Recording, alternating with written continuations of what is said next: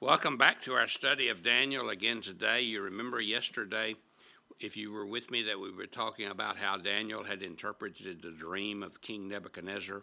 Daniel and his friends and hundreds of other people from Judah are now captives in Babylon because they have been transported by the king Nebuchadnezzar to his land from their land to be a part of his of his plans and his program and you, you would think that the king has really learned something. In fact, the last thing is said in chapter 3, I'm sorry, chapter 2, King Nebuchadnezzar fell prostrate before Daniel and paid him honor and ordered that an offering and incense be presented to him. The king said to Daniel, Surely your God is the God of gods and the Lord of kings and the revealer of mysteries, but you were able to reveal this mystery.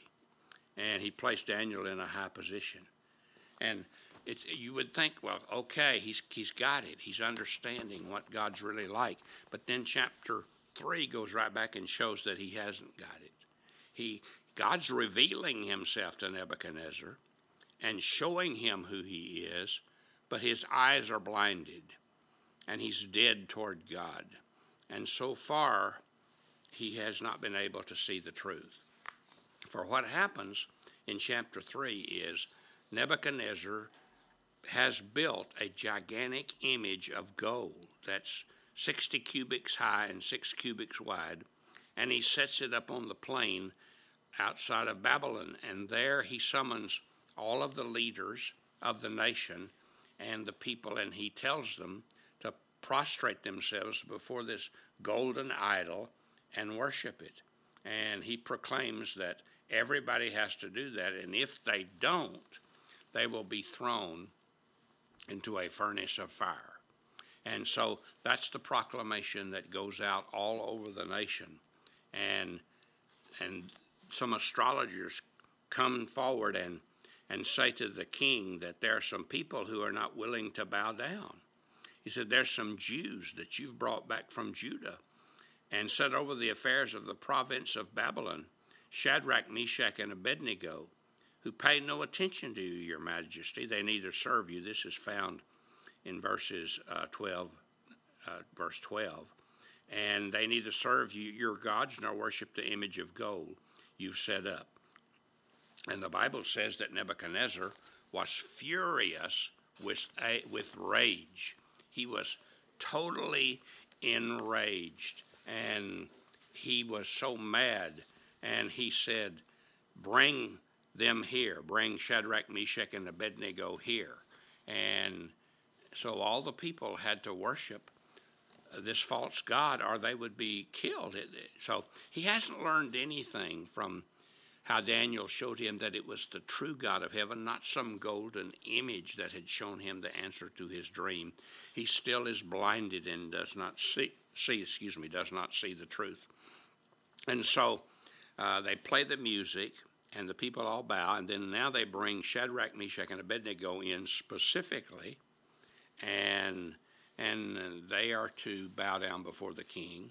And these three young men are brought before the king, and their response is is really amazing. Let me let me read what happened. Shadrach, Meshach, and Abednego replied to him, King Nebuchadnezzar, we do not need to defend ourselves before you in this matter. If we are thrown into the blazing furnace, the God we serve is able to deliver us from it, and he will deliver us from your majesty's hand. But even if he does not, we want you to know, your majesty, that we will not serve your gods or worship the image of gold you have set up. Now, Nebuchadnezzar really got furious then, and but I want you to notice what they said. That What they said is very important. They basically said, uh, "You're not the you're not the, the ruler of our lives. We don't have to defend ourselves before you in this matter. In other words, we don't have to come and tell you why we're not worshiping this false God. We will, but we don't have to because we're listening to a, a, a higher voice. We're committed to one who is greater than you. And that's the one that we know is king. They also said, if you throw us into the furnace, we know the kind of God we serve. Our God is able to deliver us, and we believe He will deliver us. In other words, they were saying, Our God is not some idol that has no life, that will always sit there on the plain and never move and never speak and never reach out to make a difference in somebody's life. Our God's alive. Our God has power. Our God can deliver us, and we believe He will. But then they added, But even if He does not deliver us, we want you to know, Your Majesty, we will not serve your gods or worship the image of gold that you have set up. We believe our God will deliver us. That was their faith. They were trusting God to do the miracle that was needed. And I think that's I think there's a real truth here, folks. I think sometimes when we have a serious illness or we have a gigantic problem, we don't start with faith. We start with doubt.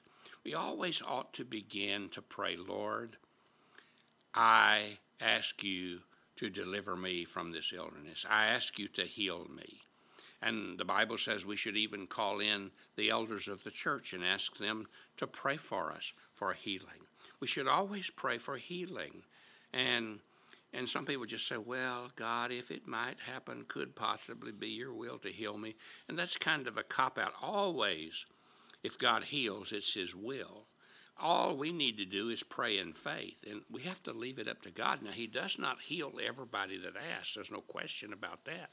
But He has bigger purposes in mind if that's true. And that's sometimes hard for us to accept.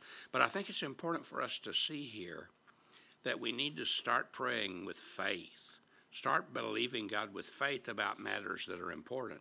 And then He says, and then and then we, we, we still if whatever happens we're still going to trust god that's what they're saying you know even if he doesn't deliver us we're not going to bow we're willing to die for our faith. We're willing to stand the test of all of this. We're willing to commit ourselves totally without reservations of any kind. The bible says that he ordered the furnace heated seven times hotter than usual and commanded some of the strongest soldiers in his army to tie up Shadrach, Meshach, and Abednego and throw them into the blazing furnace. So these men, wearing their robes, trousers, turbans, and other clothes, were bound and thrown into the blazing furnace. The king's command was so urgent and the furnace so hot that the flames of the fire killed the soldiers who took up Shadrach, Meshach, and Abednego. And these three men firmly tied, fell into the blazing furnace. The fire was so hot that the men who threw them in were consumed by the flames and were killed by the flames. God's going to get a victory. We're going to see that tomorrow. And today, have faith. Just by faith, walk with Him. Believe by faith. Start with faith, not with doubt. God bless you. Have a great day.